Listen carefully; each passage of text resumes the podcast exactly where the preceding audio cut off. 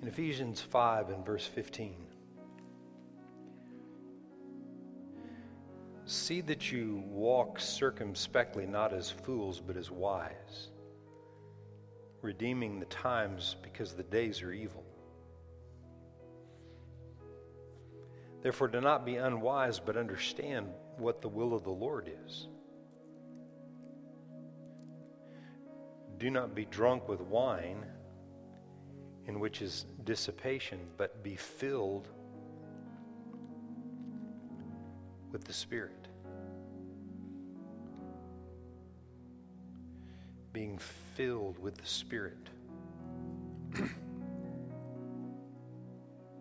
Notice Notice he compared being drunk with alcohol.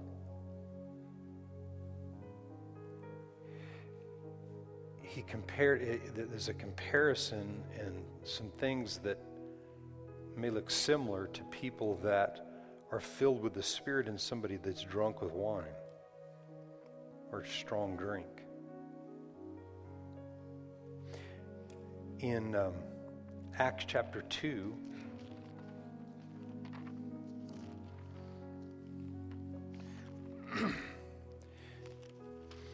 Verse 1, it says, When the day of Pentecost had fully come, they were all with one accord in one place, and suddenly there came a sound from heaven as of a rushing mighty wind, and it filled the whole house where they were sitting.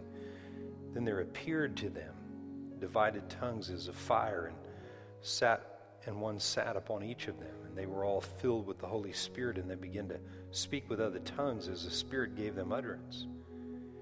And there were dwelling in Jerusalem Jews, devout men from every nation under heaven. And when the sound occurred, the multitude came together and were confused because everyone heard them speak in their own language.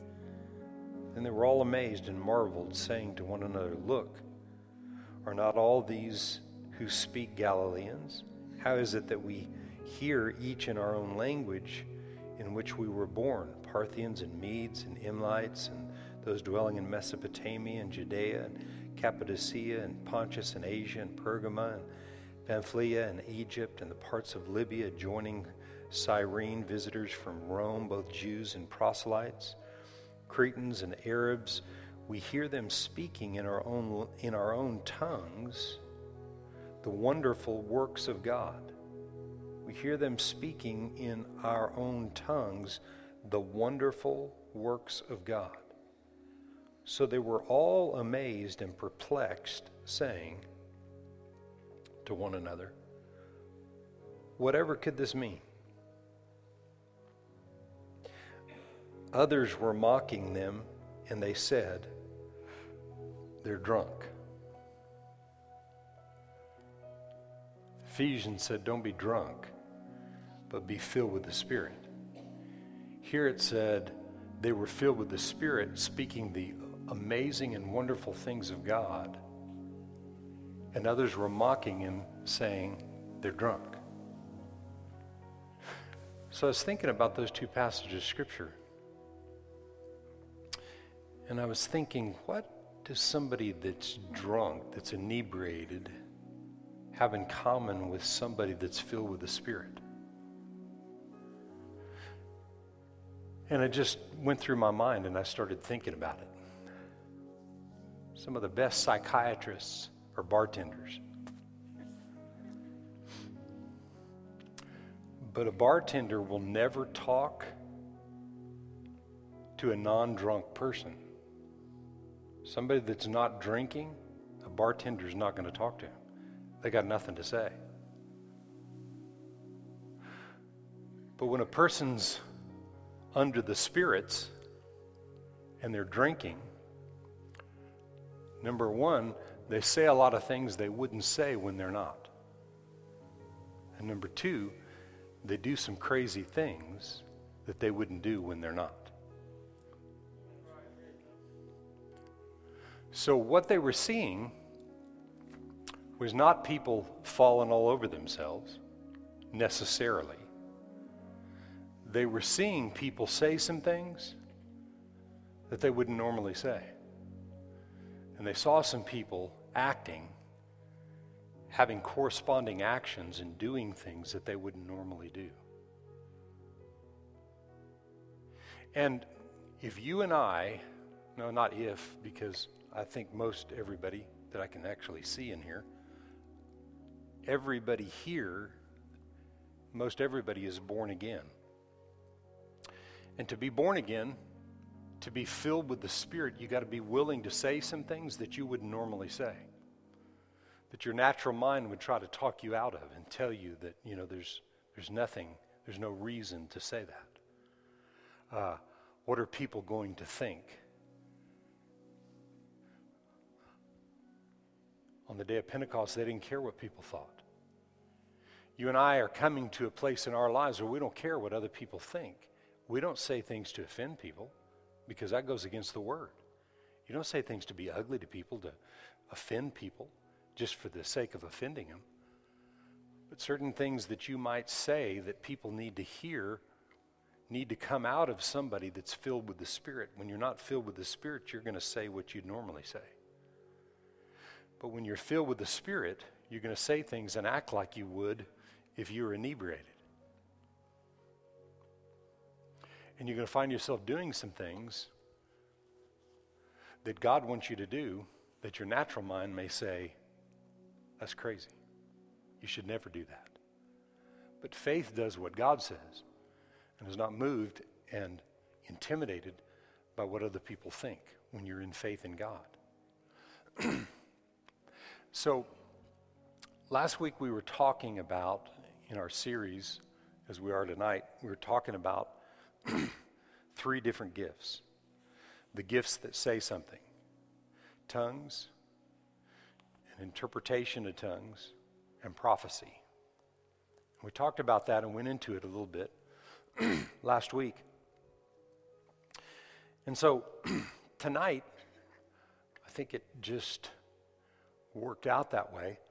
I want to I want I want to demonstrate some things regarding the Spirit of God because I want you to have things happen in your life from here on that you've never seen happen before. And to do that, you're going to have to do some things you've never done before. We've settled this in these teachings on Wednesday night that these, these gifts are not really gifts, they're manifestations and they're as the Lord wills them. So, my encouragement is not for you to try to work something up. My encouragement is for your life to be open to be used by God. Because when you're used by God and when God can trust you and He can flow through you, so there can be manifestations of the Spirit through you to other people things will happen not only through you to others, but they'll happen in your life. And actually, first, they'll happen in your life before things can really happen through other people. You have to be willing, as I just got through saying, you have to be willing to say things you've never said and do things you've never done. So in 1 Corinthians 14, where we were, I'm going to read a few verses of Scripture.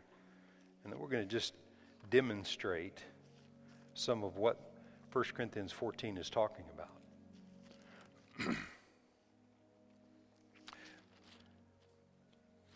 Paul said, Pursue love and desire earnestly spiritual gifts, which that word again is not there, spiritual manifestations, but especially that you may prophesy.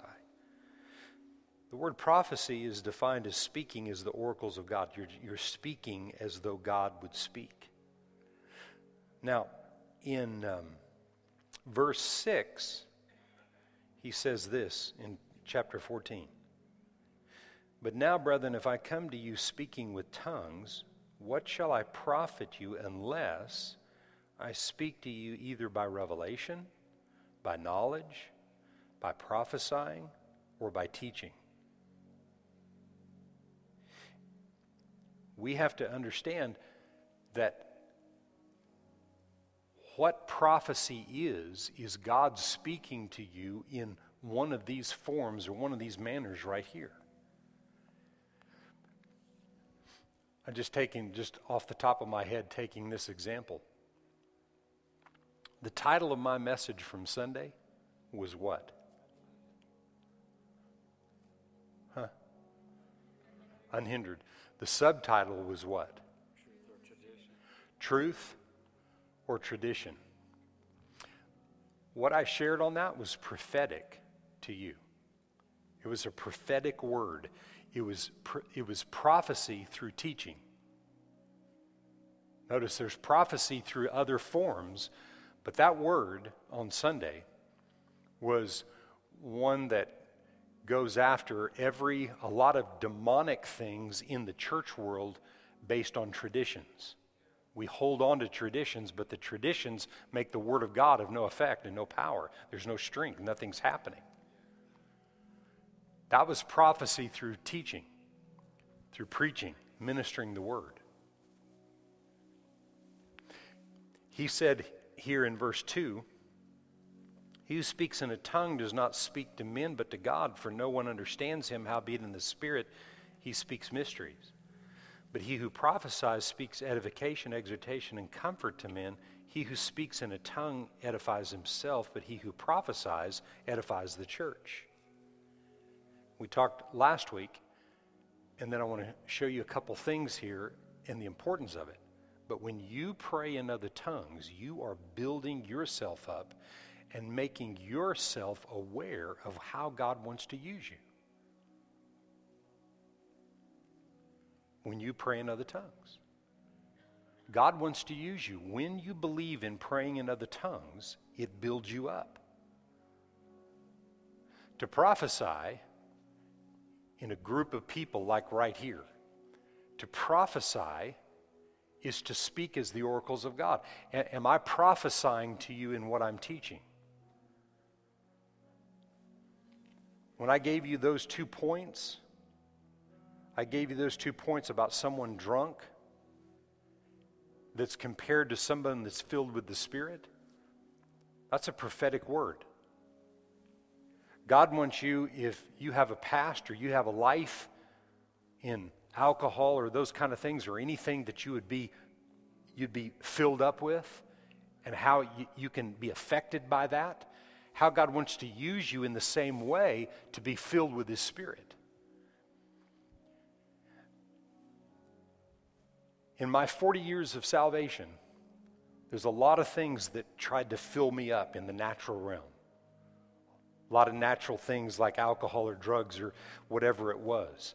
But also different hobbies that I had tried to fill me up. And, and, and when I was filled up with something other than the things of the Spirit, I'd find myself saying things that I wouldn't normally say and doing things I wouldn't normally do. God doesn't want, when it comes to the things of God, for us to be shut down and just doing the norm and the regular.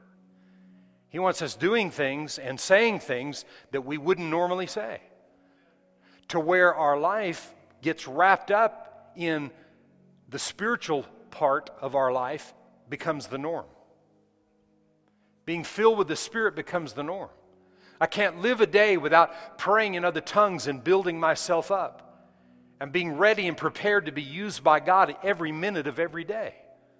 Being used by God is not just a one time thing or something, you know, when I heard a good message or, you know, I had a good day or a great day and I'm, I'm all excited. It's not about your flesh, it's not about excitement just in the flesh. It's about being excited on the inside, being built up on the inside. God wants to use us. He said, in verse 13. Therefore, let him who speaks in a tongue pray that he may interpret. For if I pray in a tongue, my spirit prays, but my understanding is unfruitful. What is the conclusion then? I will pray with the spirit, and I will also pray with the understanding. I will sing with the spirit, I will sing with the understanding. Otherwise, if you bless with the spirit, how will he who occupies the place of the uninformed say amen at your giving of thanks, since he did not understand what you were saying. For you indeed give thanks well, but, other, but the other is not edified. I thank my God I speak with tongues more than y'all. Yet, yet in the church, in the gathering, I would rather speak five words with my understanding than I may teach others also than 10,000 words in a tongue. So, everything I read tonight, everything that I read tonight, had to do with about being filled with the Spirit. And you will never be filled up with the Spirit if you don't pray with other tongues.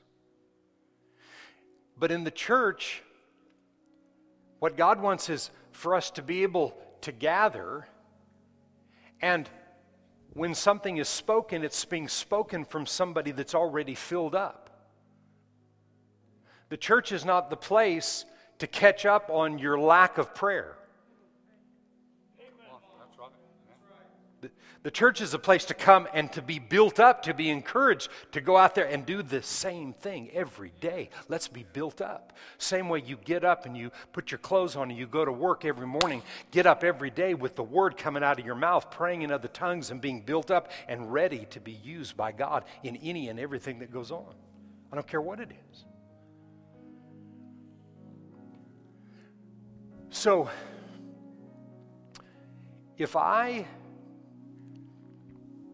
based on what the word says right here, I'm just going to give you, we're going to do a couple little practices tonight, and I want you to think about this. If I'm going to pray in other tongues, what we just read, and we'll, we're, we're going to look at this probably, we'll, we'll tie it into some other things that we're going to talk about. But if I'm going to pray in other tongues, God doesn't want my tongues to just be some monotonous sound that I'm making there's an interpretation to my tongues personally, and then there's a tongue with an interpretation for other people. But that tongue interpretation is the same thing as prophecy because the interpretation of a tongue is now speaking as the oracles of God. Now you're speaking what God wants spoken.